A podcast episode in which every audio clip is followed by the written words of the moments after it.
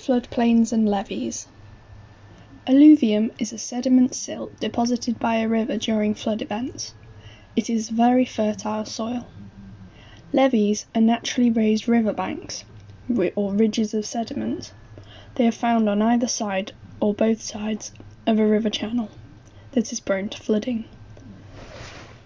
They are found in a river's lower course. So, to begin with, the formation of a levee. A river is contained within the banks under normal flow, with a wide flat floodplain caused by meanders shifting along the valley. Fertile alluvium is left behind by repeated flood events. When the river is in flood, the banks are overtopped and material is deposited. Largest material is deposited next to the channel as water energy is lost, and smaller material is carried further in suspension before being deposited. Fine silt adds to the alluvium on the floor of the floodplain. Over time, the levees increase in height, which increases the river capacity as silt is deposited over a long time.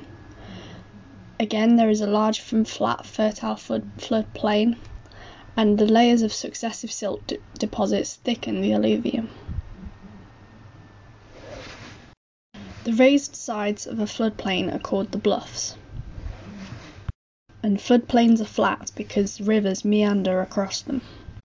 Point bars are areas of deposi deposition on the inside of meanders of rivers, and river cliffs are areas of erosion on the outside of meanders of rivers, and oxbow lakes are formed. Floodplains are made up of layers of built up fertile alluvium. So, a floodplain is a wide, flat, marshy land either side of a river and found in the middle and lower courses, made from alluvium which is deposited when a river floods. They are often used for farming as the soil is very fertile as a result of it. Estuaries are transitional zones between river and coastal environments. They are affected by wave action as well as river processes, and deposition dominates. Fine deposits from form extensive mudflats, and over time mudflats develop into important hab habitats called salt marshes. Estuaries are found at the mouth of a river in its lower course, where the river meets the sea. Water here is tidal, meaning that river level rises and falls each day.